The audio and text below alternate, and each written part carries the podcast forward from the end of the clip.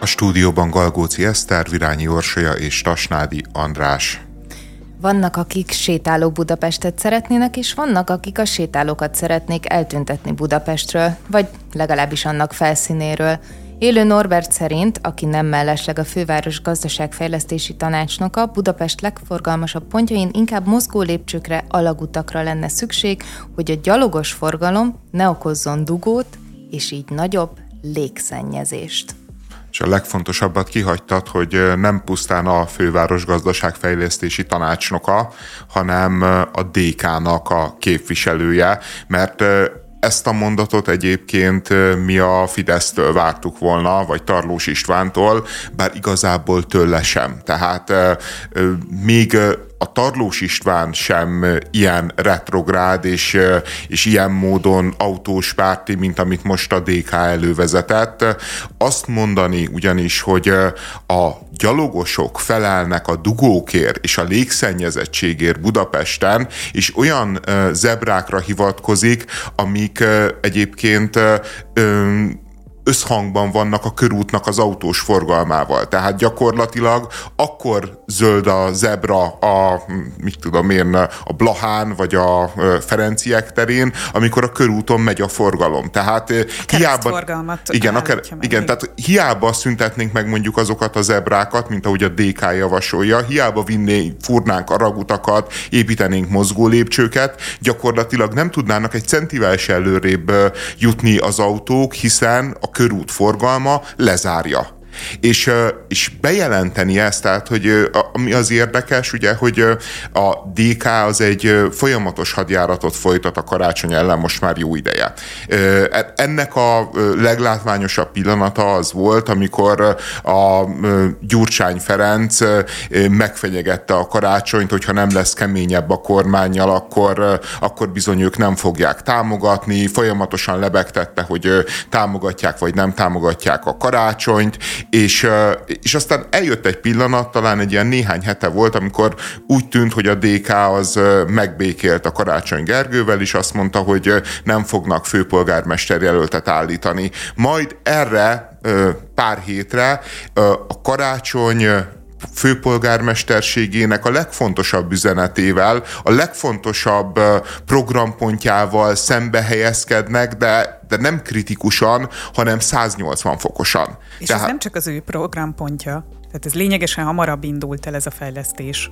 Úgy a felszíni zebrák, mint a város teljes infrastruktúrájának az átalakítása, tehát ez visszamegy a tarlós érára. Hát amit a DK támad, az egyébként, tehát kevés konszenzus van a politikai oldalak között, de úgy tűnt, hogy például ez konszenzus, mert a Fidesz az nagyon bírálta például mondjuk a kerékpársávot a körúton, és, és ebben nyilván van sok igazság, sok szakmai érv, stb., de a Blahán lévő zebrákat, vagy a Ferenciek terén lévő zebrákat, az senki nem támadta, sőt gyakorlatilag ugye ez a tarlós írának a tervezése, amit a karácsony valósított meg.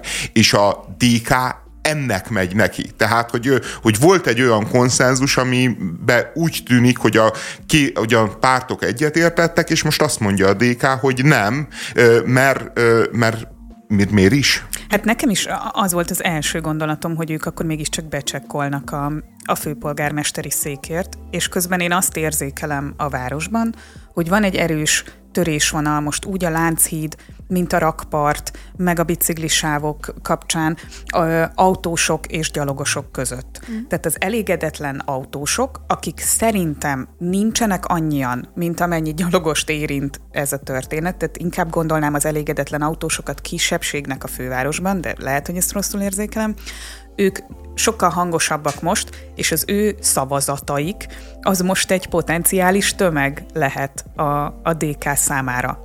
Na jó, a DK számára igen, de mondjuk így élő Norbert. Tehát, hogy itt én, én, én, én külön ezt szeretem ebben a történetben, hogy valójában, hogy, hogyha ezt egy olyan ember mondja, aki potenciálisan akár még főpolgármester jelöltje is lehetne a pártnak, akkor azt valahol érteném, de na, azért nagyon remélem, hogy nem az élő Norbertet fogják odaállítani, hogy tessék küzdjen meg Karácsony Gergelye. Ja nem, Bár nem ezt nem gondolom, én nem így értettem, nem, hanem nem, ő értem, igen, felvezető, csak... tehát hogy...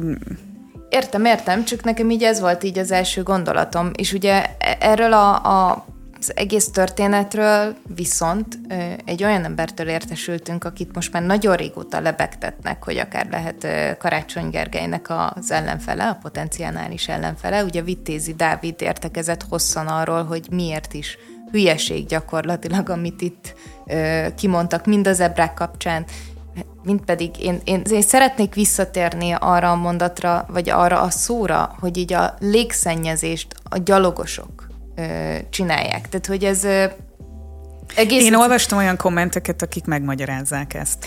A, a logikát, tehát az áttételes logikát, hogy akkor miattuk áll a forgalom, és akkor addig viszont ugye mennek a motorok, és ezért egyébként... Meg minél többször állsz meg, minél többször indítod el azt az autót, igen. Én ezt ö, értem. Tehát nem hinném, hogy ő a lakosság széndiokszid kibocsátására gondol. Nyilvánvalóan, de hogy ettől hát függetlenül az a mondat, ami így itt elhangzott, az borzasztóan rosszul jön ki. Ja, abszolút, és, és mondom, hogy az egészben de tényleg létezik egy autós, gyalogos vita Budapesten, de, de szerintem az a vita, az, az a Lánchídról szól, hogy legyen-e autóval járható, vagy ne legyen járható, meg mondjuk a körúti biciklisávról szól. Tehát, hogy ez, hogy ő, hogy ő beemeli a Blahán lévő zebrákat ebbe, és megjelöli okként a városi dugóknak úgy, hogy, hogy nyilvánvalóan semmilyen racionális indok nincsen mögötte, hogy ez semmi más, csak egy, egy nekirongyolás a karácsonynak, meg nekirongyolás a, baloldali városvezetés várospolitikájának úgy, hogy egyébként közösen akarnak elindulni, és közösen akarják majd vezetni ezt a város, meg egy közös ajánlatot akarnak tenni Budapestre, és én azért azzal óvatos lennék, hogy hogy szavazatszerzés, mert lehetséges egyébként, hogy a DK-t ez motiválja, hogy azt érzik, hogy hát most a Fidesz az ráállt az autós szavazókra, a, behúzza őket, de mi mondunk egy erősebbet, egy keményebbet, és ezért a szavazók majd ránk fognak szavazni. Azért én nem gondolom, hogy, hogy a Blahán lévő zebrák kérdése az egy olyan fontosságú kérdés, hogy mondjuk a következő európai parlamenti választáson van egy fideszes szavazó, aki hát az Orbán Viktorra akar szavazni meg a slepjére, de azt mondja, hogy hát viszont ez a blahás zebráknál nagyon-nagyon kemény volt az élő Norbi, na jó, akkor adok egy esélyt a Dobrev Klárának. Tehát, hogy e, ebből, ebből soha nem lesz szavazat. Tehát, hogy nincs, nincs az az Isten, hogy valakit azért átállítson a DK a maga oldalára Budapesten, mert, mert ő a Blahán lévő zebrák eltörléséért kampányol. Arra viszont abszolút van esély, hogy például mondjuk, hogyha a Fideszbe van olyan típusú bátorság, meg meg innováció, hogy tényleg a vitézit indítsa el, akkor, akkor az lesz a helyzet, hogy az egyik oldalon fog állni egy olyan várospolitikus a vitézi személyében, aki ö, abszolút ö, hosszú idő óta képviseli ugye ezt a modern, nyugatos városszervezési szemléletet, ami már nem az autók kiszolgálásáról, hanem elsősorban a tömegközlekedésről, elsősorban a tömegközlekedő emberekről, meg a zöldről szól, és vele szembe lesz a karácsony, aki szintén erre rakta rá az életét, csak az a különbség, hogy a mögötte ott van az a DK, akiről most nagyon-nagyon mélyen próbálja bevésni az élő Norbert, hogy ebben a kérdésben ők nem a Tarlós Istvánnak az álláspontján vannak, hanem a Tarlós István nagyapjának az álláspontján vannak. Tehát ők, ők nem a, mit tudom én, a 90-es vagy a 2000-es évek elejei Budapestet akarják, hanem a 80-as meg a 70-es évek Budapestjét, amikor városi autópályák mentén képzeltük el a városnak a szervezését, és amely egyébként látványosan megbukott Nyugat-Európában, látványosan bukik meg Budapesten, és, és kampányol a felszíni közlekedés ellen, amiről Vitézi írta, hogy New Yorkban, Tokióban, amik nagyságrendekkel nagyobb városok, mint Budapest, nagyságrendekkel nagyobb autós forgalommal, és nincsen olyan ö, nagy csomópont, ahol az embereket alagutakba készíteni, kényszerítenék, meg lépcsőzésre kényszerítenék. Hát pont fordítva. Tehát általában az autósokat szokták letenni a föld alá, és a gyalogosok, gyalogosokat hagyják fönn. De azt mondod, hogy ez nem egy olyan, tehát hogy ezzel nem lehet szavazatot szerezni. Én ezt nem úgy értettem, hogy nekem nagyon nehéz a DK fejével gondolkodni. Tehát, de ha, tehát, hogy semmiképpen sem a logikát kerestem ebben a történetben, hanem hogy az ő részükről gyakran felmerülő, és hát egyetlen taktikájuként, mint támadás elmondható érvet. Én nem tudom, én egyébként pont azon gondolkoztam, most mondtad András, hogy itt van egy ilyen alapvető ellentét az autósok és a gyalogosok között, de hogy valójában ez nem is az autósok és a gyalogosok között húzódik meg ez az ellentét, hanem jelenleg ugye a biciklisek és az autósok között is maximum akkor kerülnek képbe a gyalogosok, amikor mondjuk olyan élő Norbert szóba Amikor élő Norbert szóba hozza. Ezen kívül tényleg nagyon-nagyon maximum akkor, hogyha valaki kiáll azért, hogy mondjuk legyen kevesebb parkolóhely, vagy az autók ne parkoljanak a járdára, mert ott nem férnek el a gyalogosok, stb. stb. stb. De hogy ez jelenleg még nincsen politikai szintre emelve ez a, a történet, ez a hétköznapi morgolódásainknak a, a tematikája. Tehát valójában egy olyan isút hozott be, meg egy olyan szembeállítást, ami eddig gyakorlatilag nem létezett. És, de, és van még egy, egy még nagyobb innováció, egy még nagyobb misztérium az élő Norbertnek a mostani nyilatkozatába. Azt is kinyilatkoztatja nekünk budapestieknek, hogy a Kossuth Lajos utcában a felszíni zebrák borzasztó nagy károkat okoztak az épületekben is. Az épületekben. Mm-hmm Mit csináltak azok a Kossuth téri zebrák? Mit tettek az épületekkel? Tehát, De ezt értitek? De ezt értitek, hogy mire gondolhatott? Ne. De biztos, biztos van benne valami logika. Hát tehát... egyébként lehet, hogy az, hogy alapvetően, hogyha ha lennének aluljárok, akkor ugye azoknak a, a minőségével, a tisztaságával és azzal, hogy ott egyébként nyilvánvalóan közvécékbe nem, tehát hogy magukat az aluljárókat tudjuk közvécének tekinteni sokszor. Lehet, hogy ez a probléma, hogyha ahol nincsen aluljáró, és ezáltal nem tudnak oda üríteni emberek, akkor ott az épületek fogják megsínleni. Ennél tényleg nem tudok másra gondolni, pedig már ez is egy annyira kifacsart gondolat. Ja, mert hogy a Ferenciéken betömték az aluljárót, tehát hogy ott megszűnt.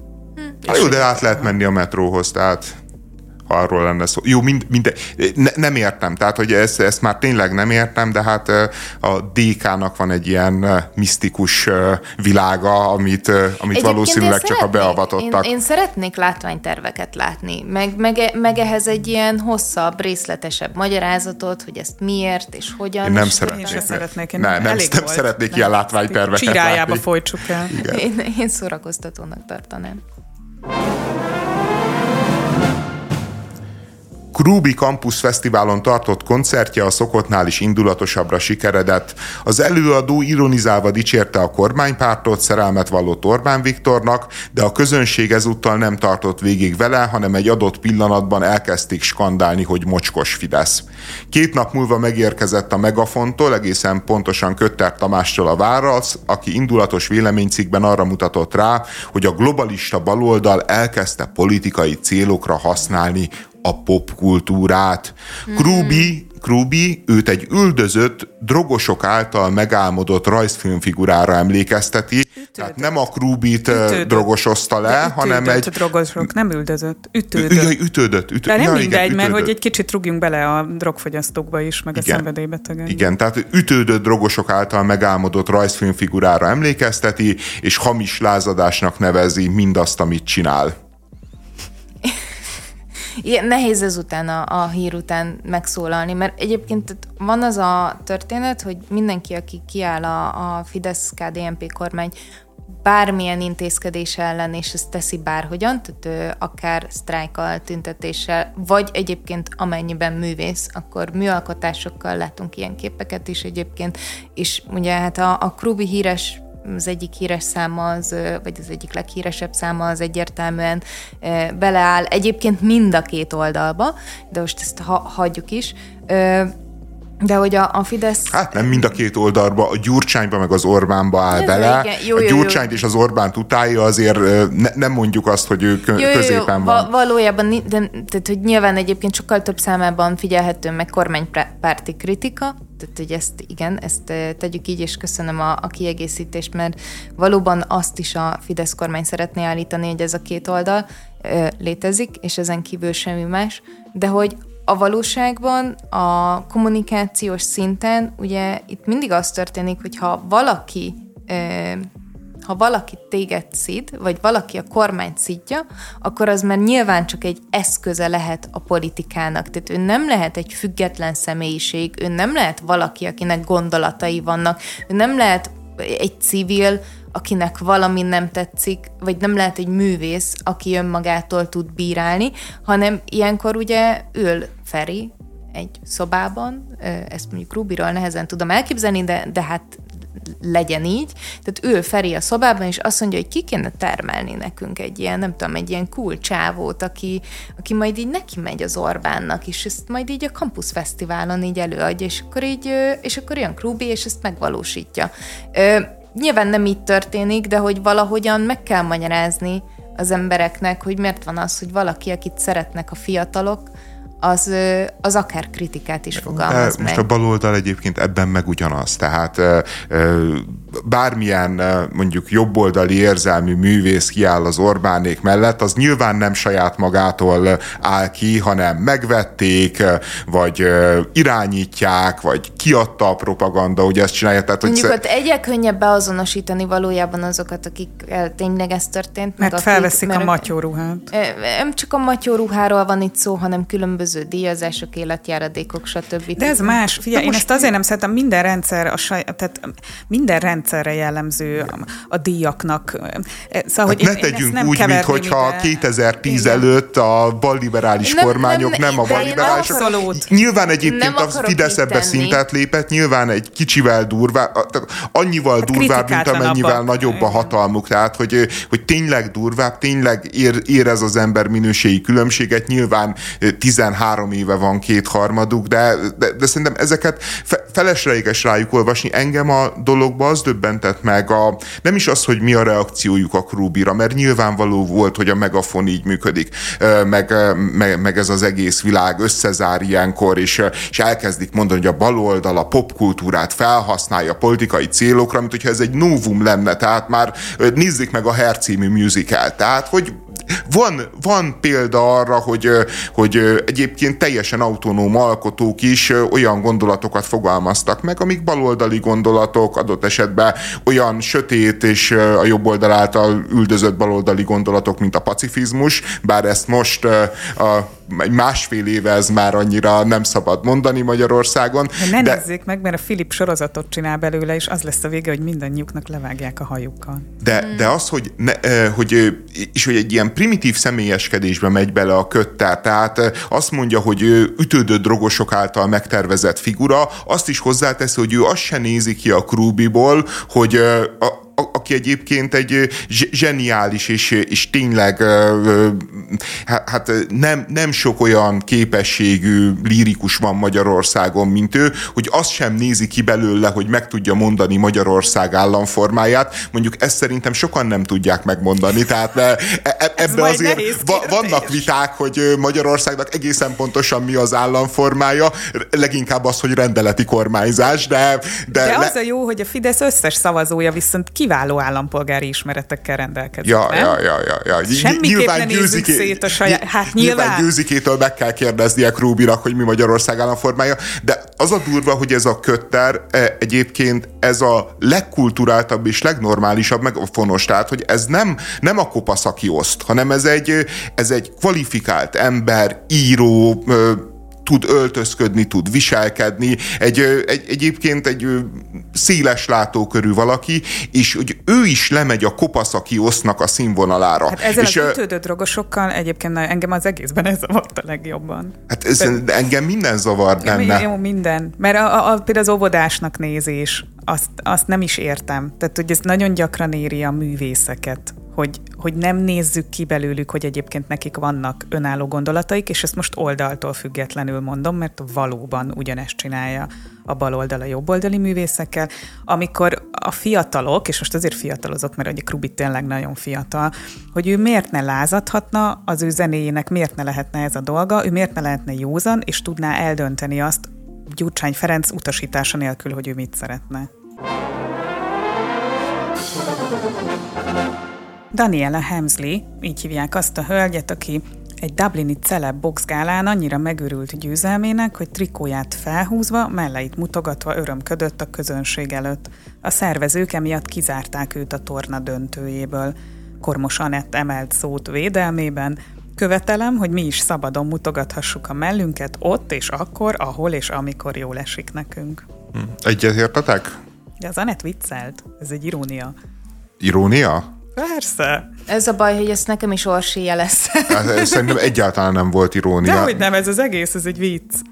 Nem, hát, ő beleállt de, ebbe. Nem, de ez, dehogy is, hát nézzétek meg, hogy van megfogalmazva.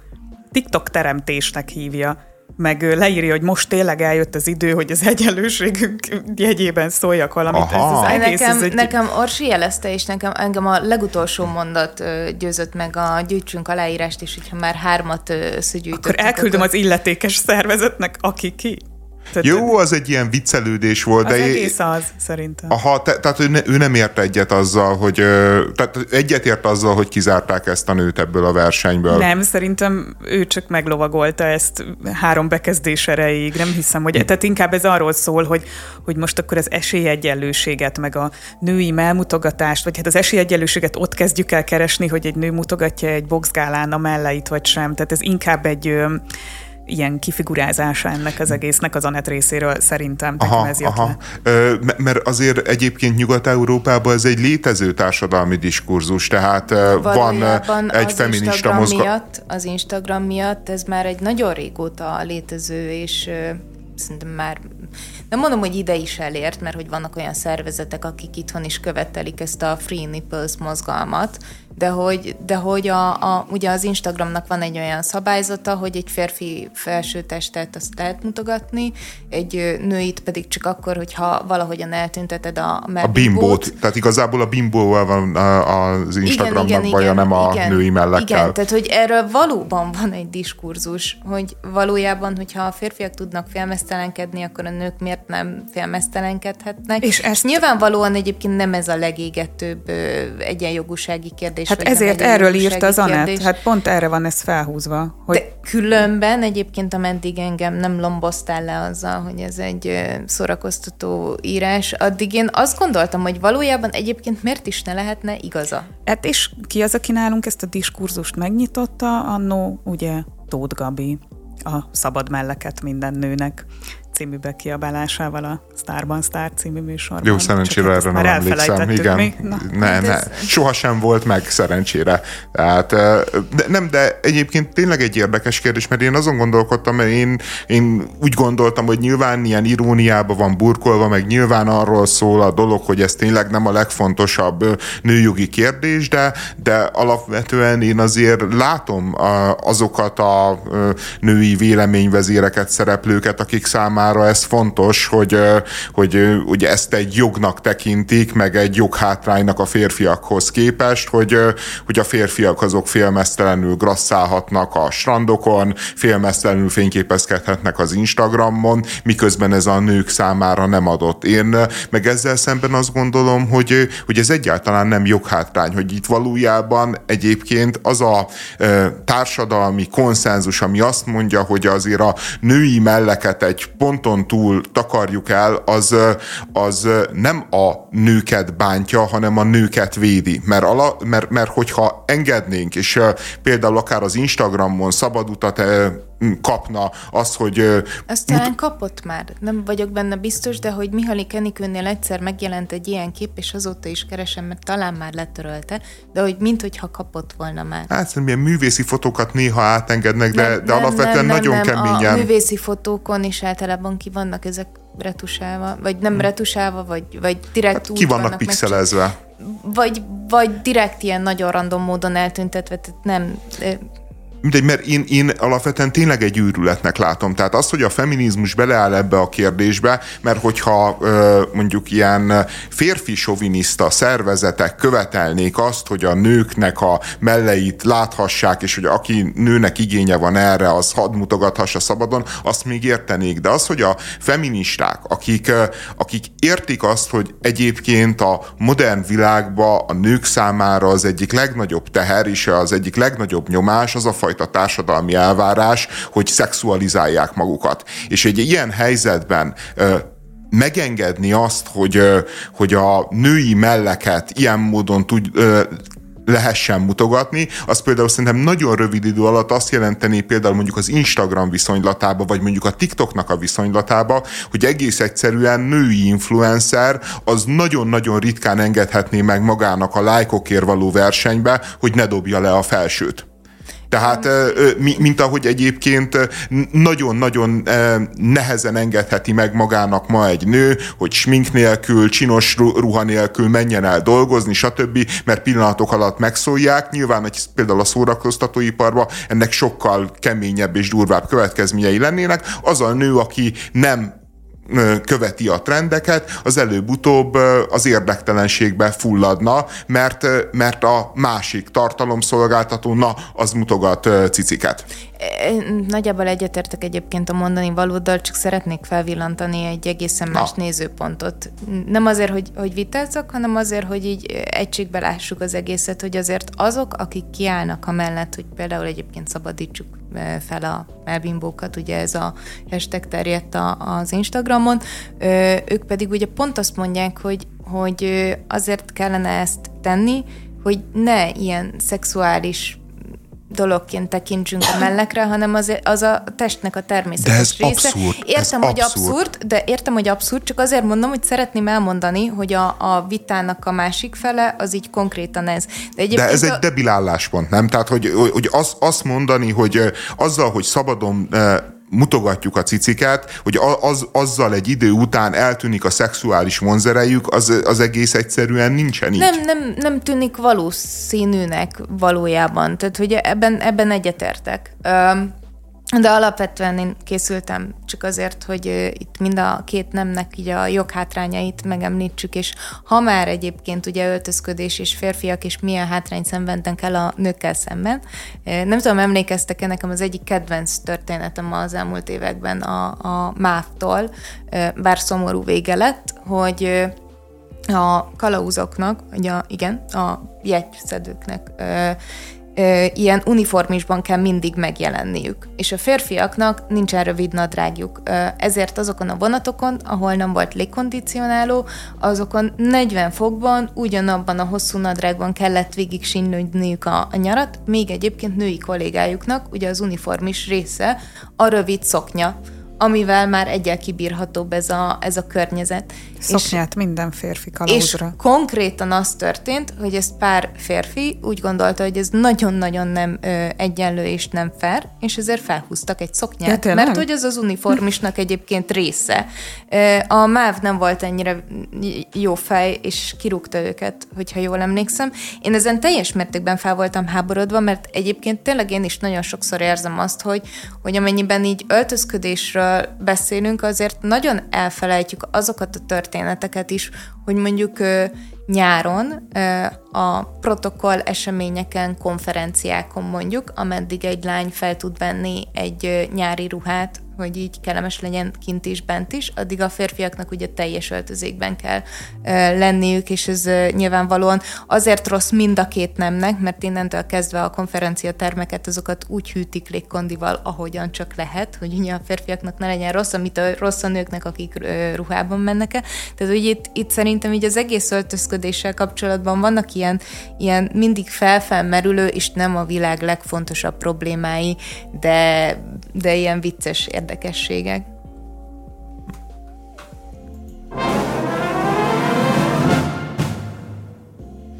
Axelnek nincsen hangja, ez a gánz már nem az a gánz, minek jönnek, és persze ki akar már elmenni egy ilyen koncertre, főleg ennyiért, tele volt a puskás, a fiúk több mint három órát toltak le, és nem is késtek sokat.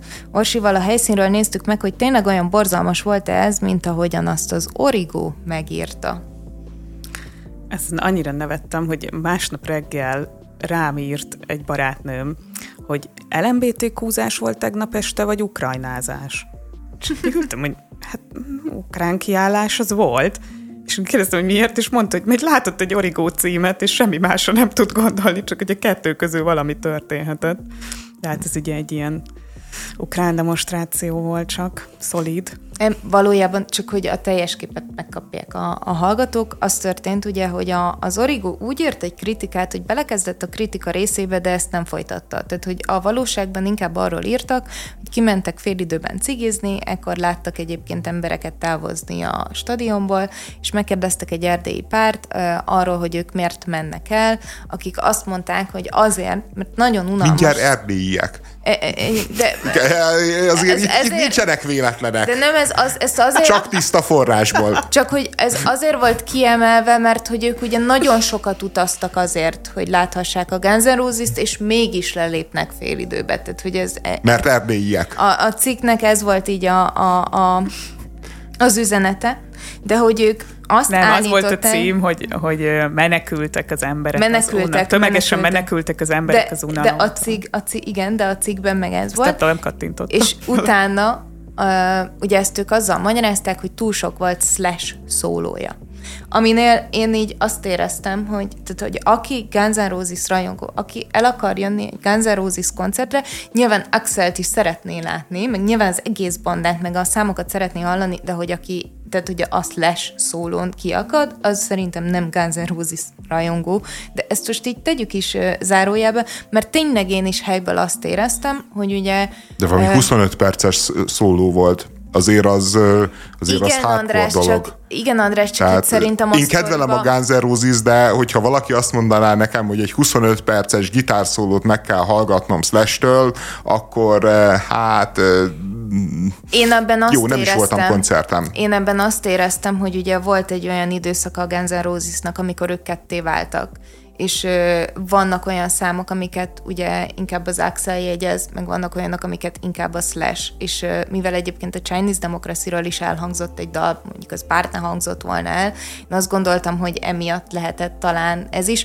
meg nyilván egyébként azért, hogy Miért Axel ne hangzott volna el? Mi, mire utaltál? Hát mert sok kritika éri a Chinese Democracy albumot, ami mert? De, hát egyrészt, mert Axel Rose-ról szól, és nem a bandáról, másrészt meg mert nem a legjobban sikerült történet. És a számra meg konkrétan egyébként azért mondom, mert nekem arról az albumról az egyik igazából az a szám, az tényleg tetszik, én azt szeretem, de valójában azt a számot tényleg nem tudta kiénekelni Axel, tehát hogy így... És akkor mi van? Én ezt nem, én ezt Jó, nem de tudom, nem, nem, nem, bírom nem, ezt nem, nem, nem, nem, Mi van, ha nem tudja ez Az egy... Én nem tudom, tényleg emberek azt várták, hogy ide eljön majd 92-ből vagy 87-ből a hosszú szőkehajú fiú biciklis nadrágban, kockás ingel a derekán, felkendővel a fején, és tekeri azt a gyönyörű csípőjét az állómikrofon mögött. Mi volt a terv? Egy 60 pluszos emberről beszélünk, aki azért jön el egy Guns N' Roses koncertre, hogy azt hesszelje, hogy melyik hang jön ki és melyik nem, az menjen a három tenort de ez a fanyolgás, ez a, tehát, hogy... ez a fanyolgás, ez a magyar értelmiségnek a védjegye. Tehát, hogy, hogy folyamatosan kell valami, valamit folyamatosan kell találni, amit le lehet szólni, Figyelj, amiről le... De, ez, de mi? De, de, tehát figyelj, én is ezt mondtam, én, van egy chat csoport, amiben így, nem tudom, ment valami vekengés a Fideszen, és uh, annyira meguntam, és beírtam, hogy mindegy, mert ma felviratta nap hogy én megyek a Guns N' Roses koncertre, és azért én erre így egy egész életen át vártam. És erre az én kolléganőm beírta, hogy úgy hallom, Axelnek nincs hangja, és így arra gondoltam, hogy visszaírom neki, hogy te figyelj, a hozzád hasonlók miatt lesz legközelebb is kétharmada a Fidesznek, de persze én a magamban pufogás koronázatlan királynője vagyok, tehát nem írtam ezt meg, de hogy tényleg azt érzem, hogy erről szól most már nagyjából minden. Nem kell eljönni a Guns N' Roses koncertre, nem kell megírni a fotáról, hogy azért nem megyek, mert megnéztem egy felvételt. Vagy aki ott van, az érezheti esetleg jól magát anélkül is, hogy állandóan azt kelljen fejtegetnie és magyaráznia, hogy melyik felső regiszterben szóló vagy olyan lágé jött ki, vagy nem jött ki, vagy mi volt olyan, mint régen. Tök lényegtelen. Egy rakatember, nagyjából 50 ezer ember ö, ment el erre a koncertre azért is, amiért én is, mert az egész életem aláfestő zenéi között ott volt ez a banda, és az volt a vágyam, hogy lássam őket élőben, és a legnagyobb vágyam, egyikkel szegény Freddie Mercury meghalt, úgyhogy nem tett róla, hogy ez nem, vál nem válik valóra, vált valóra ezáltal.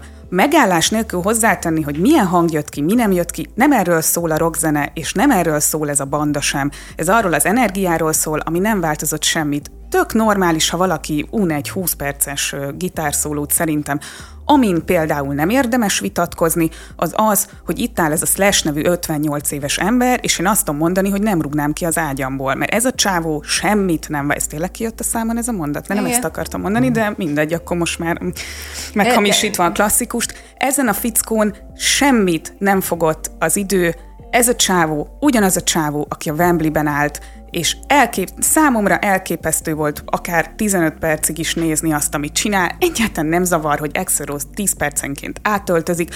Az sem érdekel, ha azért megy ki, mert oxigén sátrat keres. Tehát nekem tök mindegy.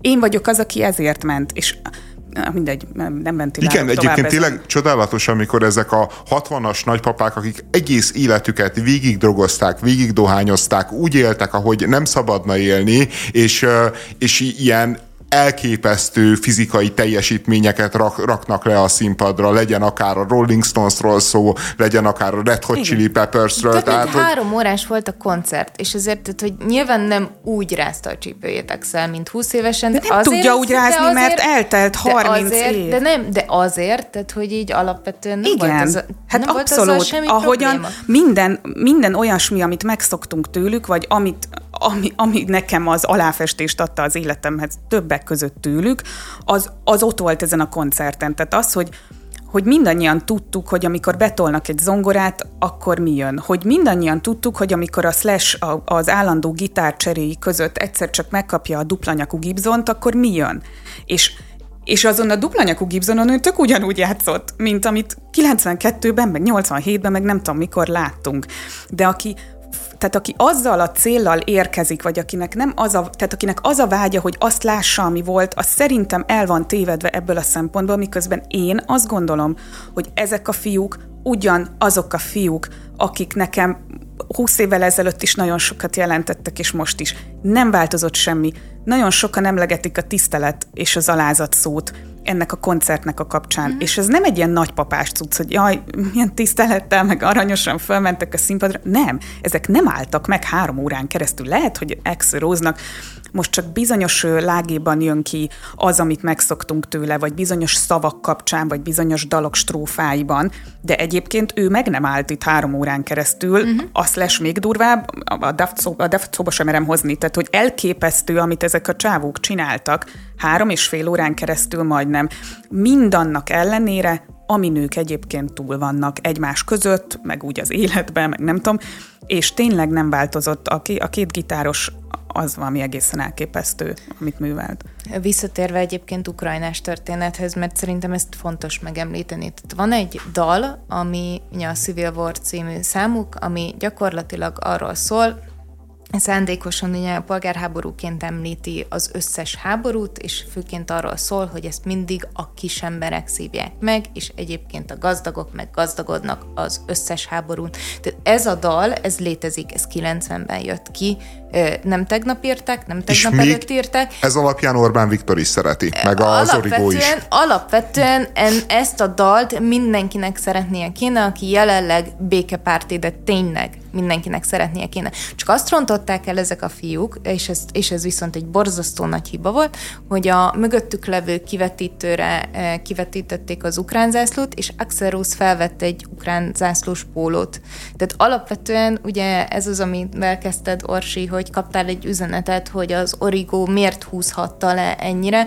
Én ezt ö, nagyon, tehát hogy nekem is ez volt az első gondolatom, hogy nem hiszem el, hogy adott egy szám, amihez most így tökre és teljes mértékben élnék, és még csak azt sem tudom mondani, hogy felültek így meglovagolni valamit, amit nem kéne, vagy hogy ez tőlük távol áll, és random írtak egy számot, hogy, hogy oda tudjanak a tábortűzhöz így egy kicsit így, nem tudom, menni és nyerészkedni azon, hogy háború van, hanem tényleg beleillik az egészbe a történet, de hát ez az, már sajnos az hagyján, hogy én, én nem vagyok egy ilyen csöppenős lány, meg, meg rajongó típus, mondjuk ez nem úgy tűnt az elmúlt három percben, de mi, tényleg nem egyébként.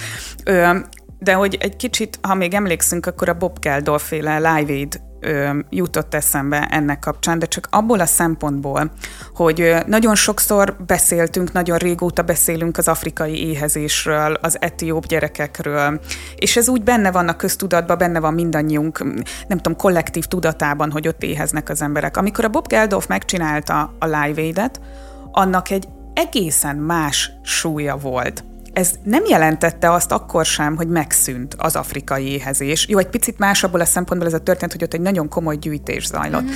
Én nem gondolom, hogy Putyin a Kremlben ülve a homlokára csap, hogy Hát figyeljetek, álljunk már le, mert most már Excel is, tehát hogy, hogy, szóval, hogy nincs, nincs ilyen vonzata ennek a dolognak, hogy egyszer csak béke lesz, és itt minden elrendeződik, és mint a macskafogó végén kis masnikkal a nyakunkba szaladgálunk egy réten, de egy egészen más súlya vagy érzése van annak, amikor Axel Rose egy ukrán ö, zászlós pólóba jön ki. Amikor a Civil War-t, azt úgy hallgatod, azt a Civil War-t, ami nagyon sokunknak nagyon sokat jelent, hogy közben látsz egy ukrán zászlót és én tényleg nem vagyok az a típus, aki az ilyeneken meghatódik, ezen sem így hatódtam meg, de azt érzem, valahogy van egy más, egy picit olyan erősebben tud ráthatni a dolog. Erre jó, erre jók ha, ezek ez a idegesítette az origót hát ez ideg, Igen, én ez, ezért gondolom, igen. Erre jók a legendák, ezt érik el mindannyiunkban. A vágyfülűek meg maradjanak otthon, mondom ezt úgy, hogy szerintem nekem inkább van az, mint az átlagnak, és mégse zavart semmi. Igen, az origó egyébként eh, tényleg az a szörnyű, hogy, eh, hogy van egy narratívájuk, ami szerintem eh, önmagában megállna. Tehát amit az Orbán Viktor mond, mondjuk Ukrajnáról, hogy, hogy egy csomó fasiszta ellen van az ukrán államnak a működésébe, gátlástalanok a kisebbségekkel szemben. Ez szerintem tök igaz is egy reális kritika. Ahogy szerintem abban is sok igazság van, amit az Orbán Viktor a háború értelmetlenségéről, a békéről, stb. mond.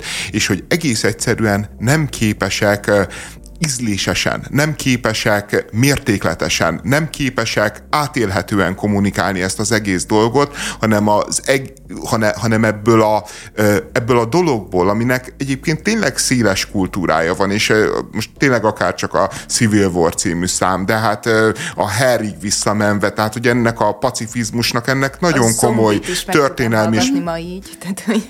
Ennek nagyon komoly történelmi meg kulturális hagyományai vannak, és egész egyszerűen képtelenek ehhez a hagyományhoz felnőni. Tehát, hogy lenne egy fegyver a kezükbe, amit lehetne használni, de egész egyszerűen nem, nem értik, és úgy adják elő a pacifizmust, mint ahogy előadják a háború elleni úszítást. Tehát egész egyszerűen úgy, hogy az embernek kinyílik a bicska a zsebében attól, ahogy Orbán Viktor a békéről beszél. És, és, és igazából ez szerintem hosszú távon nem hoz nekik semmit az ég egyatt a világon. Tehát, hogy Nyilván van a magyar társadalomnak egy olyan része, amelyik rezonál ezekkel a gondolatokkal, meg amit a Fidesz mond, meg ami a Fidesz médiában megjelenik, azzal azonosulnak. Sokan rezonálnak az orikóval. So, hát igen, so, soka, sokan, de, de, de egész egyszerűen ebben például megvolt, szerintem a választáson azért is értek el jó eredményt, mert ekkor a, akkor a békeüzenetben volt egy ilyen általános érvény. És, és sok, sok olyat is megszólított, akiket már szerintem ma ezzel nem tudnak megszólítani megszólítani, tehát azzal nem tudják megszólítani. Felhasználod, felhasználod a, a, a zenetörténelem ikonjait is már? Hogy akkor azzal tudod, olyan tiszteletlen, ezt tudom, hogy én most nagyon elfogult vagyok, de hogy, hogy akkor már minden eszközt lehet, akkor teljesen de nyilván, kritikátlan Nyilván van? mindent lehet, csak ilyen teljesen értelmetlen, hogy a Guns N' Roses-szal kell nekik frontot nyitni. És Tehát, hogy, hogy mindenkivel, aki nem tud visszaszólni, aki gyengébb, aki a Krúbi, aki a Guns N' Roses, aki...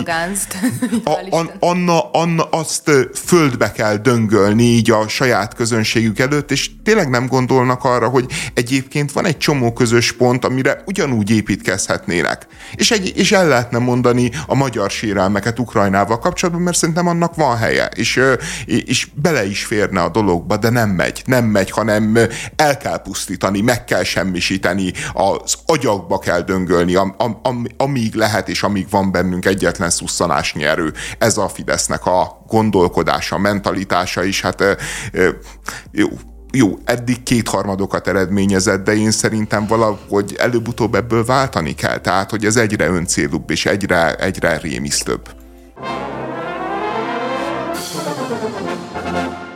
Spanyolországban a jobboldali néppárt végzett az első helyen a választáson, de nem győzött, ugyanis nem valószínű, hogy kormány tud alakítani.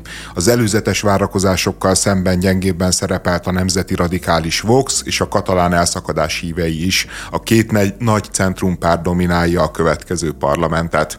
Ami csodálatos ebben a választásban, hogy ugye minden egyes választási előrejelzésben nézzük az időjárás jelentést.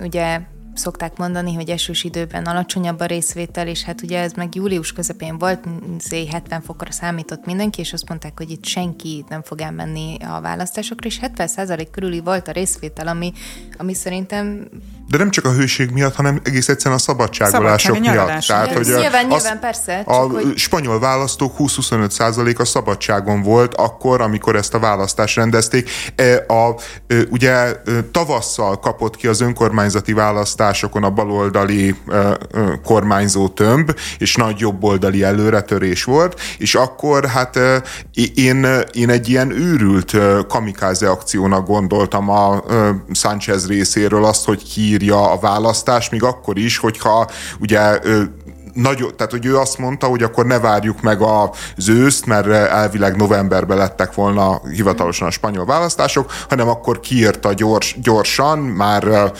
már július végére, és én azt gondoltam, hogy hát egyrésztről ugye friss a sok, friss a győz, győzteshez húzásnak az érzése. Azért ezt láttuk általában Magyarországon is a kétfordulós választásokból, hogy az első forduló után mindig a győzteshez tartozásnak van egy, van egy jelentős szívó hatása. Másrészt meg, meg egy annyira gusztustalan húzás, hogy kiírsz egy választást július közepére, amikor az emberek nyaralnak, és nyilván arra számítasz, hogy, hogy, a, hogy az elkötelezett szavazók fognak akkor részt venni ezen a választáson, és az elkötelezettek között te jobban teljesítesz. És én azt gondoltam, hogy nagyon meg fogják büntetni a ö, spanyol baloldalt a ö, spanyol választók.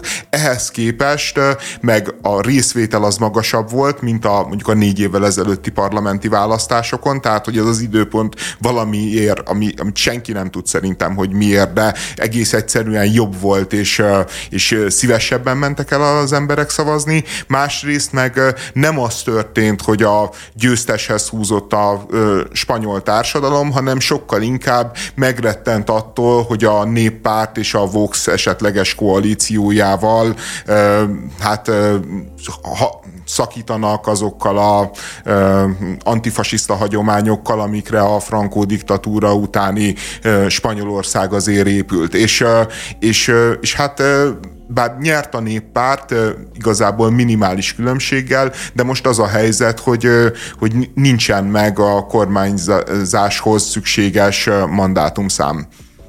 A, ugye, Magyarországról tekintve azért fontos, meg, meg érdekes ez a választás, tehát az, az önmagán túlmutató jelentősége Orbán Viktor szemszögéből is nagy tétje volt ennek a dolognak, ugyanis ő, ő arra számít, és azt mondja ugye, hogy van egy jobboldali fordulat Európába. Konzervatív fordulat. Hát egy konzervatív jobboldali fordulat, és, és többek között ő a vox kifejezetten szívélyes és közeli kapcsolatokat épített ki. A, elvileg az a nagy terv, hogy a következő uniós választások környékén már egy közös párt családba legyenek a lengyel konzervatívok, az olasz nemzeti radikálisok, a, nyilván a Fidesz, meg, a, meg például a Vox, tehát az ilyen típusú pártok, és, és ez az eredmény, ez, ez olyan tekintetben kiózanító lehet a karmelitákban is, hogy, hogy, hogy az a nagyon-nagyon nagy áttörés, amit ők vizionáltak, az, az nem úgy látszik, hogy most fog eljönni. Hát kiózanító maga az a törés az összes többi, többi országgal kapcsolatban is, amit mondjuk az ukrán háború igen, egyébként generált, szerintem tehát, hogy... ilyen értelemben az ukrán háború az, ami sok tekintetben keresztül húzta az Orbán Viktornak a terveit, mert a migráció és az LMBTQ jogok, amikre mondjuk a Vox szerveződik, vagy amikre mondjuk a, az olasz te- testvérek szerveződtek és nyerték meg a választást. Továbbra is minden bizonyal óriási az egyetértés ezekben nagy az egyetértés, de ezeket megelőzte az ukrán háború. Igen. És az a helyzet, hogy az ukrán háborúba viszont Magyarország teljesen más táborban van, mint akár a lengyelek, akár az olaszok, és, és totálisan más képviselünk, mint, mint ők, és nem ez az egyetlen ö, nagy különbség, hanem az a helyzet, hogy a Kínához való viszonyba is ö, ezek a jobboldali nemzeti radikális pártok, ezek ö, nagyon-nagyon kritikusak Kínával kapcsolatban. Az olaszok például tervezik, hogy felbontják a Kínával ez az egyövezet, egyút, együttműködés, szerződés, tehát, tehát egész egyszerűen az történik, hogy volt... Pedig az olaszok rámentek erre a a kínai elosztó történetre, ők is erre a vegyi anyag elosztó pályázatra.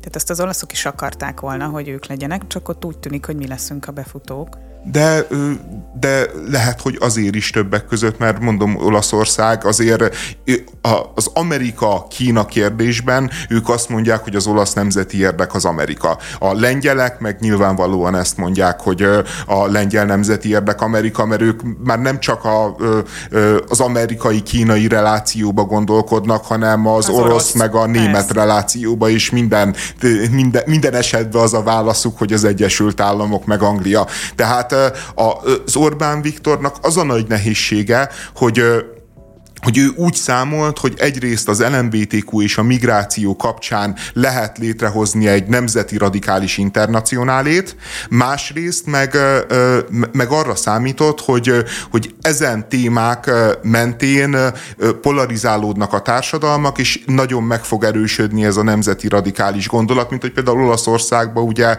megtörtént. És, és most azt látjuk a világpolitikában, nyilván ez is egy pillanatnyi helyzet, és ez is még változhat, hogy, hogy ezt az LMBTQ migráció kérdés, ez lényegesen hátrébb sorolódott, és, és hogyha lesz is egy nagy nacionalista internacionálé, nehéz elképzelni, hogy ezen kérdések mentén szerveződjön meg. Másrészt az is látszik, hogy ez a, az LMBTQ ellenes propaganda, a, a jobboldali identitáspolitika, ami a szuperfegyver volt a baloldali identitáspolitikára válaszul, az egész egyszerűen abban a pillanatban elvérzik és nem működik, hogyha a baloldal elkezd bal baloldalként működni. Tehát, hogy például a Pedro Sáncheznek a kormánya az miközben fontosak voltak a, az LMBT jogok, biztosított LMBTQ jogokat, azért elsősorban a gazdaságra koncentrált, elsősorban a szegénységre koncentrált, elsősorban a nőkre koncentrált, tehát egy, egy nagyon klasszikus baloldali állásponttal egész egyszerűen társadalmi többséget tudott maga mögé, vagy vagy egy viszonylag széles támogatást tudott maga mögött teremteni, miközben a Vox, amelyik folyamatosan ugye terroristázta őket, migráns szállítással vádaskodott, LMBTQ szálláscsinálással, az meg hát mondjuk persze Pedro Álmodóvár országáról beszélünk, tehát hogy ott, ott, ott nyilván például a transz kérdésbe azért árnyaltabban látják talán a spanyolok a, a problematikát.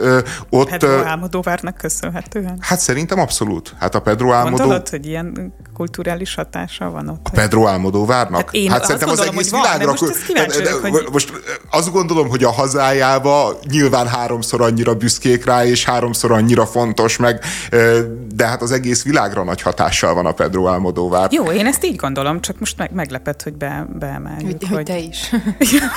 Meglepett, hogy, meglepett, hogy rád helyetted, ne izgulj. De.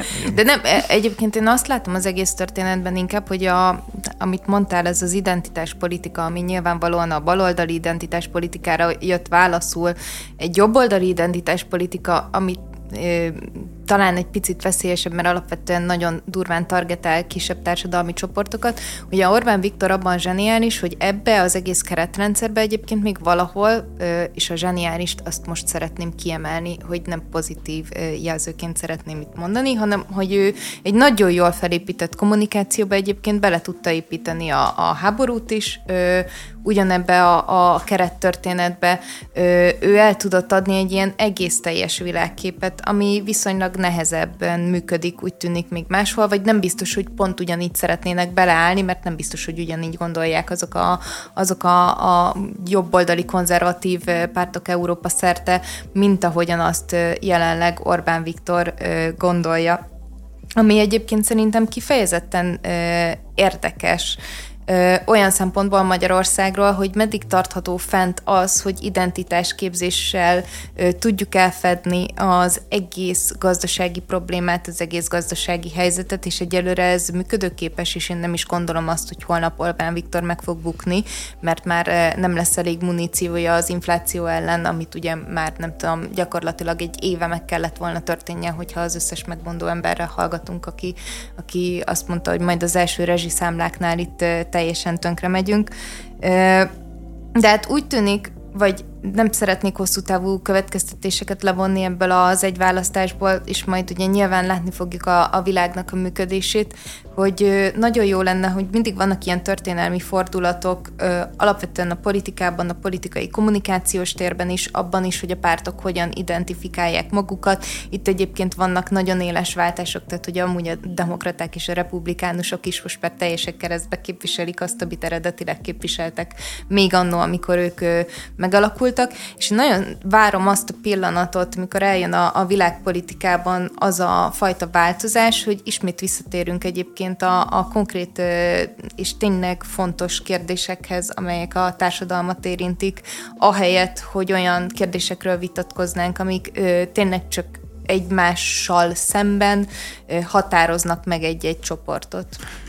Szintén érdekes tanulság, mert nem csak a Voxnak az elmaradt áttörése az izgalmas, és az, hogy elvesztették a mandátumaiknak a 40%-át, hanem az is érdekes, hogy egyébként a katalán nacionalizmus is megtört egy, egy viszonylag sikeres baloldali kormányzat következtében. A katalán pártok is, tehát az elszakadás követelő katalán pártok is visszaszorultak, és annyira, hogy egyébként Katalóniában azt hiszem minden körzetben a szocdemek nyertek, akik az unió kérdésben elég megingathatatlannak tűnnek, tehát ők mindenképpen együtt képzelik el Spanyolország jövőjét Katalóniával.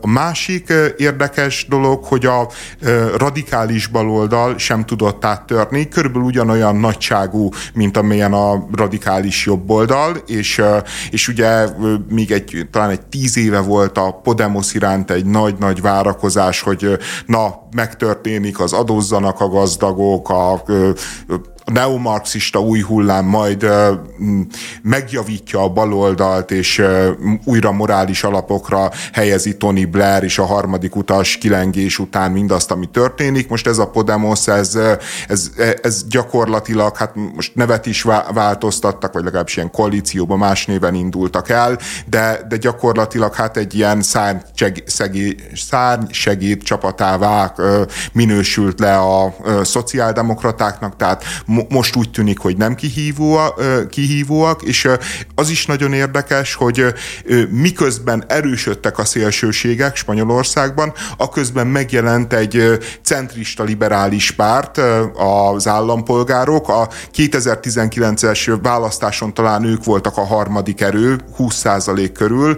Ez a centrista liberális párt a hagyományos pártoknak az erősödésével, a radikális pártoknak a visszaszorulásával gyakorlatilag megszűnt.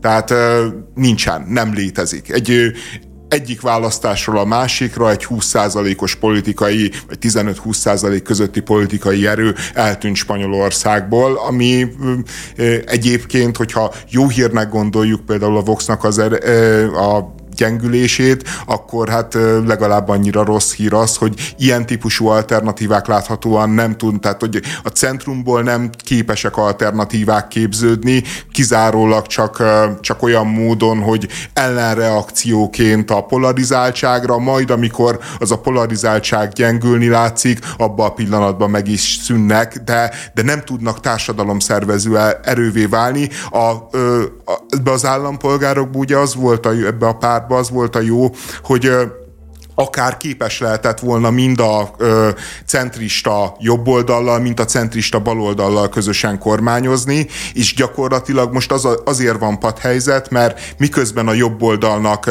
nincsen többsége, a baloldalnak is csak úgy lenne többsége, hogy a katalán függetlenségi pártokkal és szervezetekkel, akik hát meg nem igazán érdekeltek egy olyan központi kormányzat támogatásában, amelyik Spanyolország uniójába gondolkodik, és nem hajlandó kiírni az elszakadásos népszavazást, tehát lehet, hogy újra választások jönnek Spanyolországban, minden esetre érdekes, hogy, hogy, hogy milyen szelek is fújnak Nyugat-Európában, mert nagyon-nagyon mások, mint Magyarországon.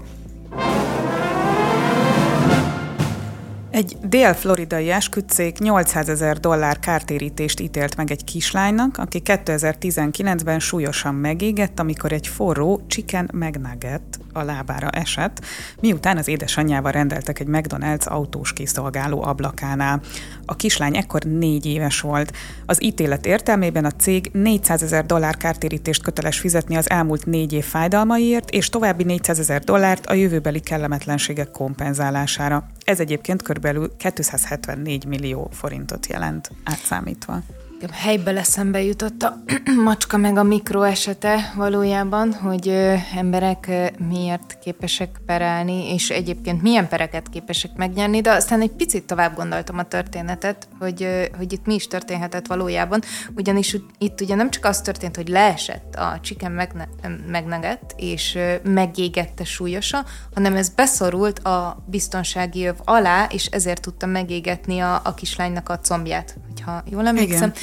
Ami viszont nekem meg már, tehát hogy a, ugye a McDonald's az azzal érvelt, hogy nem vitatják a tényt, hogy a, az, az, a, az a húsdarab az forró volt, Azonban azt gondolják, hogy miután kiadják ezt a terméket, onnantól kezdve az, hogy mi Egy történik, dobozban. Hogy, hogy onnantól kezdve mi történik ezzel, az nem az ő felelősségük.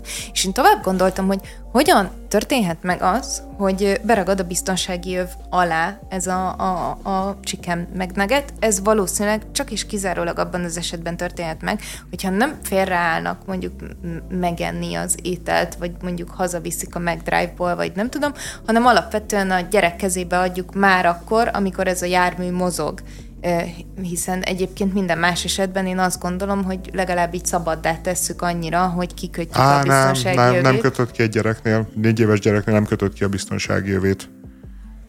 Még akkor se, hogyha kajál. Nem, nem. mert ki, kiszáll, tudod, elkezd ott jönni, menni. Tehát, hogy az a biztonsági jog az nem csak azért van, hogy ö, ö, mozgó helyzetben védje a gyereket, hanem azért is van, hogy ne kezdjen el Hogy te, te nyugiban tudjál lenni a, a kocsiban. Én nem tudom, mert... Ne, nem, nem hát kötik meg, ki szerintem. is tudjon normálisan enni egyébként. Igen. Jó, akkor, és szerintem az is szempont, nem... hogy a szülő tudjon normálisan enni. Tehát jó, akkor, nyilván akkor nem kell lehet... megkötözni a gyereket, de azért egy biztonsági jöv, az szerintem simán belefér. Jó, akkor én itt lehet, hogy, hogy nagyon tévúton járok, de hogy nekem így De ez nem a Meki ügye, ha nem, nem, nem, egyrészt igen. nem a Meki ügye, másrészt én tényleg arra gondoltam, hogy ha, hogyha meg alapvetően a mozgójárműben ette a gyermek az ételt, akkor pedig én azért a, a szülőt is megkérdezném, hogy így ez biztos, hogy biztonságosnak gondolta és most nem azért, mert leesik és megégeti a, a, a, a gyereket, hanem hogy annyi minden történhet nem tudom, egy hirtelen fékezésnél, egy félrenyelés, egy akármi, ami, ami meg már tényleg nagyon nem a gyors étterem láncnak a felelőssége. Hát meg azért ezeket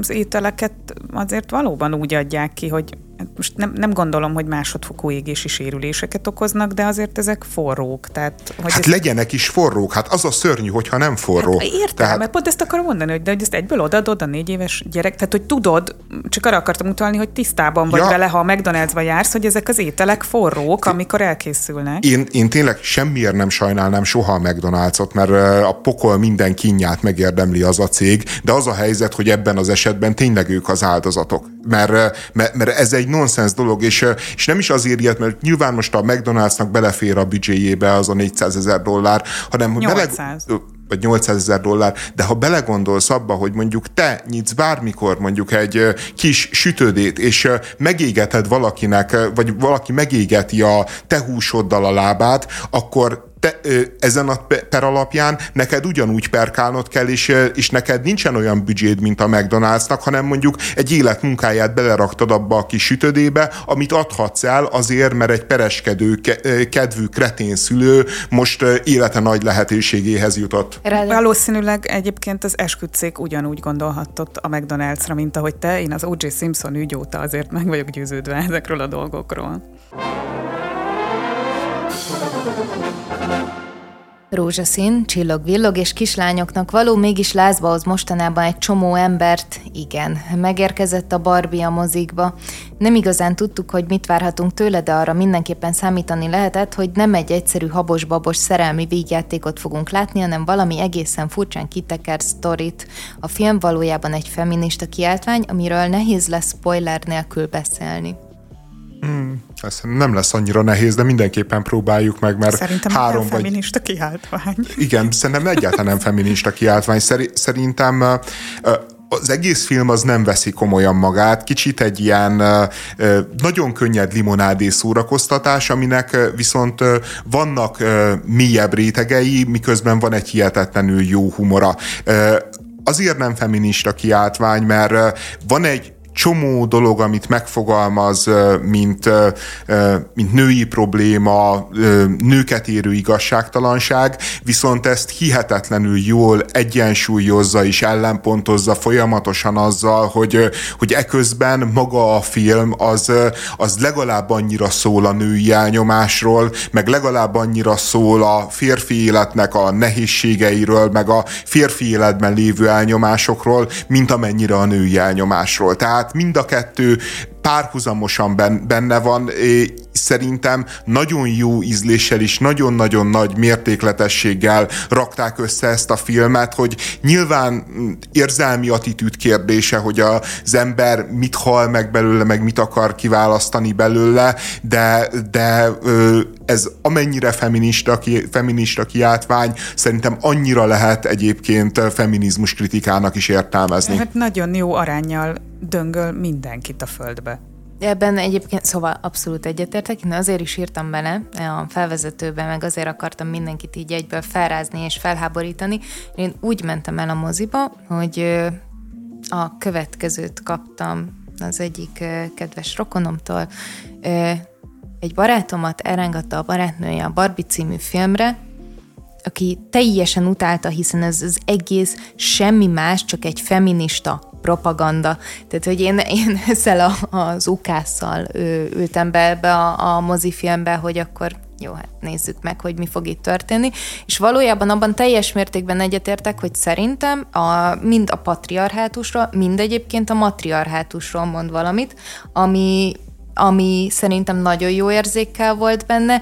Igen, mond a férfiak problémájáról is valamit, bár szerintem az kevéssé van jól kifejtve, vagy így jobban hangsúlyos egyébként a nők problémája, és és valójában én a, a végével nem is teljes mértékben ö, tudtam egyetérteni, de ugye nem akarunk spoilerezni, úgyhogy ö, ezt most nem is fogom teljes mértékben kifejteni, de hogy alapvetően ö, amit ez a film állít és mond, az szerintem egy ilyen nagyon jó mértékkel van becsomagolva, mégis egyébként az eredeti feminizmus az benne van.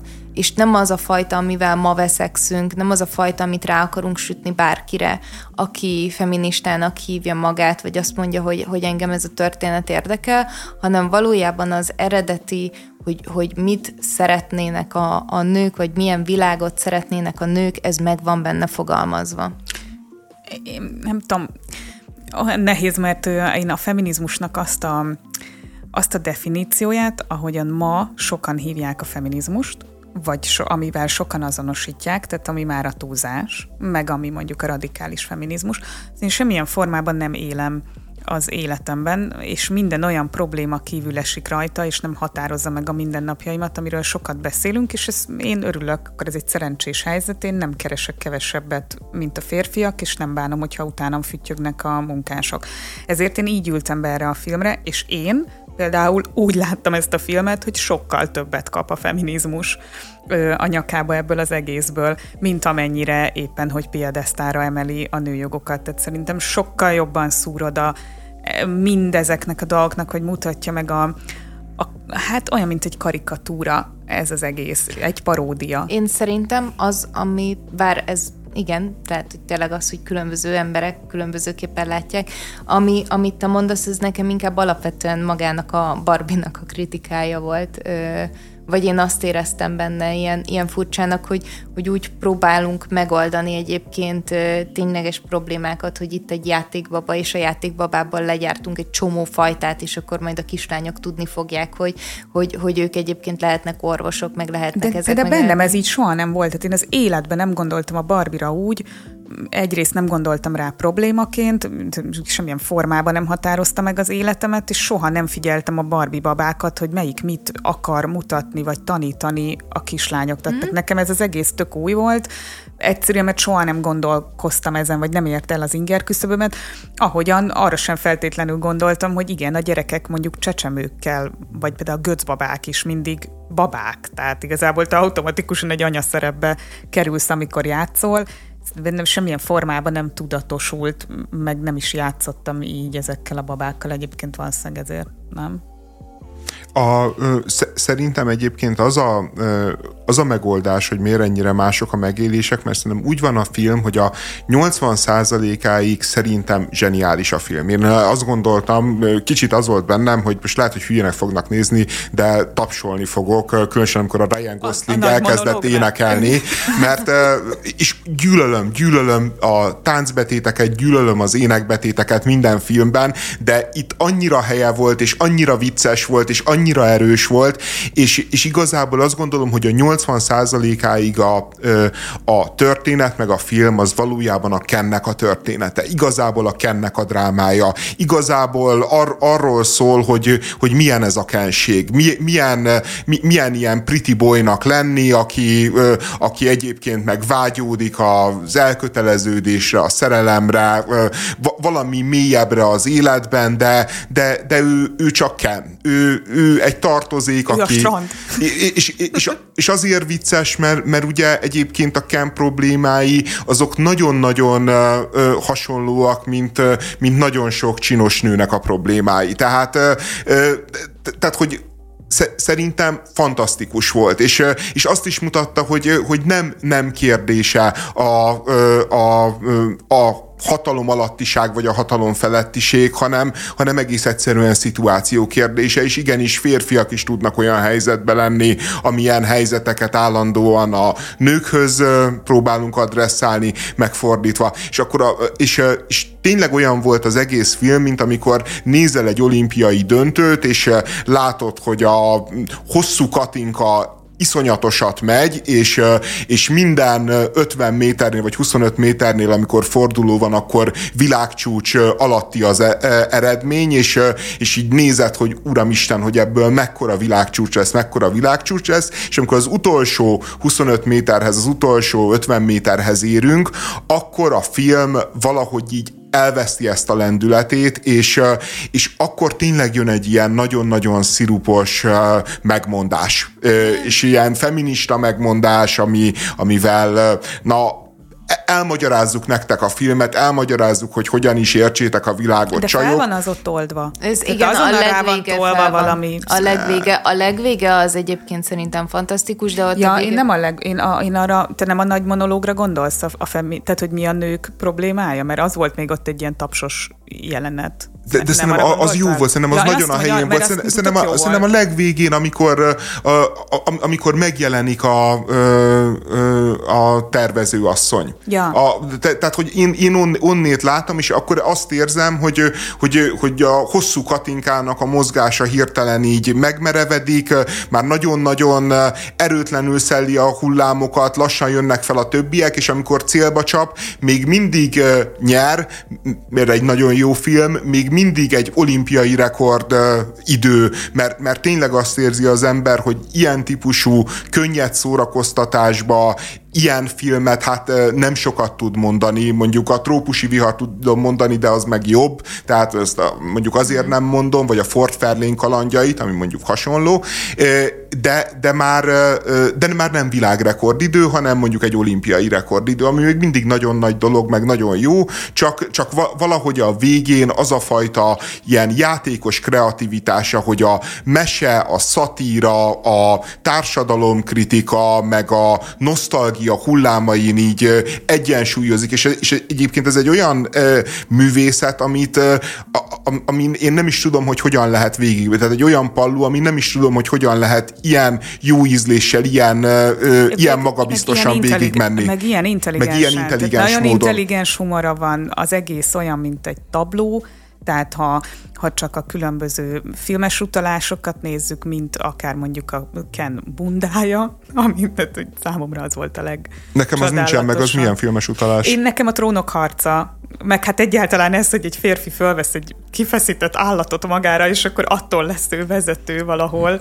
Csodálatos nekem a szavak, abban... amiket rosszul használ, tehát a Mojo Dojo Kaza háza, meg a Kenland föld, tehát ezek, ez, ez egy ta- tabló tulajdonképpen még egy kicsit a, a filmtörténetről is, de amúgy koppányvezért is szokták egy szál ilyen bundában megjeleníteni. Egyébként nekem tök érdekes, mert uh, ugye nagyon sok uh, filmutalást uh, már megírtak a kritikák, tehát hogy alapvetően, amikor Ryan Gosling énekel, akkor az a... Mm, John Travolta. Igen, a Travolta, de hogy így, de hogy van benne egyébként Matrix, az többször is megjelenik, tehát hogy ezek így megvannak, de hogy, hogy nekem a Kennek az átalakulása és a, a ruha változása, az azt juttatta eszembe, hogy Ryan Goslingra ugye mindig ilyen ö, szép fiúként gondoltunk, és legtöbbször egyébként ilyen nagyon szép fiús filmeket is kapott, és tudom, hogy volt egy-kettő, ami, amiben így már talán egy kicsit ilyen komolyabb szerepet is játszott, de talán a Túl a fenyvesen volt az a, az a magyar címe. A, az a film, amire, amire mindenki azt mondta, hogy na igen, akkor itt ebben Ryan Gosling végre meg tudta mutatni azt, hogy ő jól játszott, és abban ő iszonyatosan ilyen fekete, tetovált, tehát hogy egy ilyen, egy ilyen egészen leválasztva erről a szép fiús történetről, és ahogyan a Ken átalakult, én abban láttam ennek a, a Ryan Gosling filmtörténetének is a, a, a sztoriát, bár egyébként ez lehet, hogy tényleg csak az én saját belemagyarázásom, de a Ryan Goslingnál ne felejtsük el egyébként, hogy ő nem szép fiúként indult, meg nem romantikus kalandhősként, hanem a hitetlen talán az ja, volt a igen. címe. Igen, címe de nem az... azzal lett ismert, hanem a hát, szerelmünk lapjaival gyakorlatilag, és akkor utána következtek Jó, a hitetlen a... volt a zseniális film, tehát Értem. hogy azért azzal nagyon ismert lett, tehát az, azt szerintem az fantasztikus filmje, a legjobb filmje a Ryan Goslingnak egyébként. De ezt láttátok, hogy ő nyilatkozott arról, hogy ő nem akarta elvállalni ezt a filmet, és egyszer csak megtalálta a gyerekének a Ken Barbiát, arccal lefelé eldobva az udvarukban a sárba, és mellette egy kifacsart citrom volt. és ezt lefotózta, és elküldte a rendezőnek, hogy úgy érzem, hogy beszélnünk kell Ken problémáiról. Mondjuk el ennek az embernek a, a történetét. Én leszek igen. a Kened. Igen, tehát hogy így, így került végül a filmbe, mert nem akarta. Egy, egyébként az is egy hihetetlen bátorság, mind a Margot Robbie, mind a Ryan Gosling részéről, hogy elvállalták ezt a szerepet, mert, mert valójában ö, egy barbit elvállalni, vagy egy Kent elvállalni, az, hát az önmagába is, hogy mondjam, fenyeget azzal, hogy sztereotipizál, és fenyeget azzal, hogy mondjuk ezeknek a karaktereknek mélységet mutatni, meg, meg árnyaltságot, hát nyilván nem könnyű, de, de pluszba úgy, hogy ők úgy vállalták el, hogy, hogy, hogy azért bőven túl vannak 30-on. És, és, Hú, és a, a Ryan Goslingot egyébként nagyon-nagyon sokan szittek. Persze, na, persze, abszolút. Mert de, el de, múlni 30? Hát az, hogy gyakorlatilag ő már túl idős ahhoz, hogy ő legyen Ken. De valójában a Margot Robbie is egyébként túl idős ahhoz, hogy ő, hogy ő legyen Barbie, de szerintem ez a, a koncepciónak a része volt, de az elején én azért kicsit le voltam fagyva, mert az biztos, hogy a, a Margot Robbie az még mindig egy hihetetlenül gyönyörű nő, de, de hát az, azért már látszik, hogy ő egy 30x éves asszony. Tehát míg a, míg a, a, a ba, barbiság... Miközben, már vége van. Miközben a barbiság az meg meg, meg hát inkább ez a tinédzserség, ez a tíz, tehát hogy ezek az orvos barbik is egyébként, meg a tudós barbik is ilyen olyan testzsírarányjal rendelkeznek, amivel még egy anorexiás 16 éves kislány sem feltétlenül, tehát... De sokak szépségideáját testesíti meg napjainkban Margot Robbie. Ja, abszolút, absz- abszolút, csak én, én pontosan én ezt a szexszimbólumságot féltem, hogy féltettem volna a helyébe, hogy felteszi erre a, erre a mérlegre. És hogy ezen a mérlegen az ő szexszimbólumsága, ami minden más kontextusban vitán felül áll, eb- ebben a helyzetben beárazódik. És, és megmerte húzni, és igazából... Kellő eltartással ez... egyébként, szerintem az nagyon benne van. Tehát, hogy, hogy, hogy nagyon elválik ez a két dolog, de ez ennek az intelligenciának köszönhető szerintem szövegben is a, a kiszólások, ugye, amiket ő kap. Én nem szoktam szeretni annyira ezeket a narrátori uh-huh. beszúrásokat a filmekben, de, de itt, itt pont a Margot Robbie segítik meg ezek, tehát hogy, hogy, hogy olyan, mintha az ő egész lénye vagy játéka is egy nagy irónia lenne. Ja, abszolút, abszolút, mert meg igazából arról van szó, hogy ezek már nem ba- barbik, hanem ezek már a barbiságból kifelő menő emberek. Tehát Ken és Barbie ott szembesül az életnek a nagy kérdéseivel, meg nagy problémáival, amikor már vége a tinédzser vagy a gyerekkor önfeledtségének, és, és emiatt ők tényleg nagyon jó választások erre a szerepre így, de, de hát én én a karrieremet, meg az egész, azt az intézményt, amit jelentek és létrehoztam az egyetemes kultúrába, azt ilyen módon kockára tenni szerintem mind a Ryan Gosling részéről, mind a Margot Robbie részéről hihetetlenül nagy bátorság, meg, meg hát nyilván azért látták a, a történetnek a, a, a végtelen újszerűségét, meg, meg izgalmasságát. Hát meg valójában azért Greta Gerwig neve tehát jelent valamit, meg ő ugye letett már az asztalra, ugyan legutóbb a, a Lady Bird-öt mutatta be, azért ő, ő kifejezetten jó filmeket készít, úgyhogy ezért mondtam, hogy itt azért... Kisasszonyok, az, az tényleg olyan jó film. Jó, mm, oké. Okay. Hát, Na, mi... De a, a Lady Bird az viszont meg tényleg zseniális volt, tehát hogy azért itt lehetett arra számítani, hogy ez nem arról fog szólni, hogy habos-babos csillámpón is szerelmi Igen. vígjáték. Hát igen, meg a rendezőnőnek a férje, ugye, aki a házassági, a házassági történetet történet, csinálta, mint író is, mint rendező is. Tehát, Bálnát Inkább ő győzött volna meg. Igen. Jó, mindegy, biztos, hogy egy nagyon jó együttműködés, meg egy, me, meg egy nagyszerű jó. produkció, és, és önmagántól mutató jelens, jelentősége is van talán, mert amit most láttunk a hétvégén, a, túl azon, hogy nagyon sok ember ment rózsaszínben moziba, sajnos szegény Orsinak nem sikerült. Felvett egy fehér nadrágot, Az és... Egy rózsaszín nadrág volt, András. Aj, nem, mindegy, de, de a szándék megvolt, és én, én ezt is végtelenül Most is nagyon igyekeztem, az egy ugyanilyen színű, az egy rózsaszín nadrág volt. Na, na mindegy, pokol volt egyébként a, nekem a Barbie film, mert nem, folyamatosan nem ebből a, a, a fehérről, a fehérről kellett elmondanom, hogy fehér, és nem, na mindegy.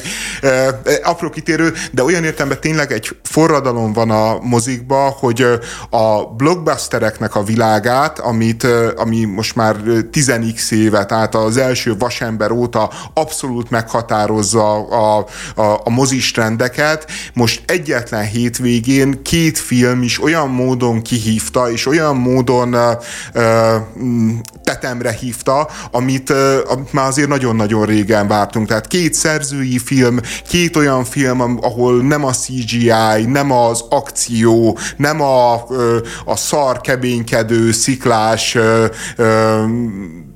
rambós, mit tudom én, milyen humor dominál, hanem... hanem... két véglet.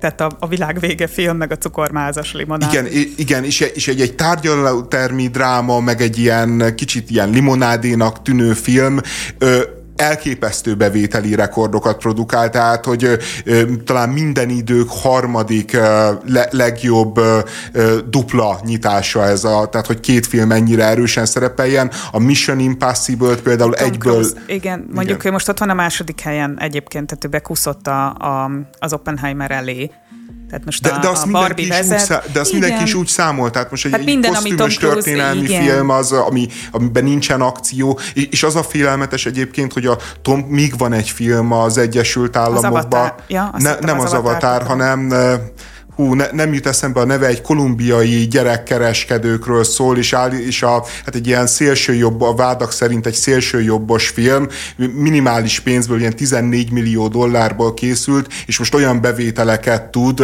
többek között azért is, mert ugye az a vád, hogy a balliberális nagy cégek, a Disney megpróbálta elhallgattatni ezt a filmet, és nem bemutatni, és uh, 100 millió dollár fölött van az Egyesült Államokban, uh, megelőzte megnéztem, mit tudom én, az előző hétvégén már a, a Tom Cruise-nak a filmjét, és, és szintén arról van szó egyébként, hogy, hogy nem egy óriás költségvetésből készült hatalmas marketinggel levő blockbuster, hanem egy független stúdió Igen. által promótált, jó, ott, a, ott az a politikai ö, ö, dolog, ami mögötte van, az, az, az nyilván nagy, nagy hype-ot ad neki, de, de már láttunk ilyen filmeket, és nem tudtak ekkorákat szakítani, mint, mint ez a Land of nem tudom én mi. Azt hittem, hogy azért akarod, azt hittem az avatárt akarod mondani, mert hogy utoljára az csinált olyan bevételeket, hogy az mozgatott meg ennyi embert, mint mondjuk most a Barbie, vagy az Oppenheimer, vagy a, esetleg a Tom Cruise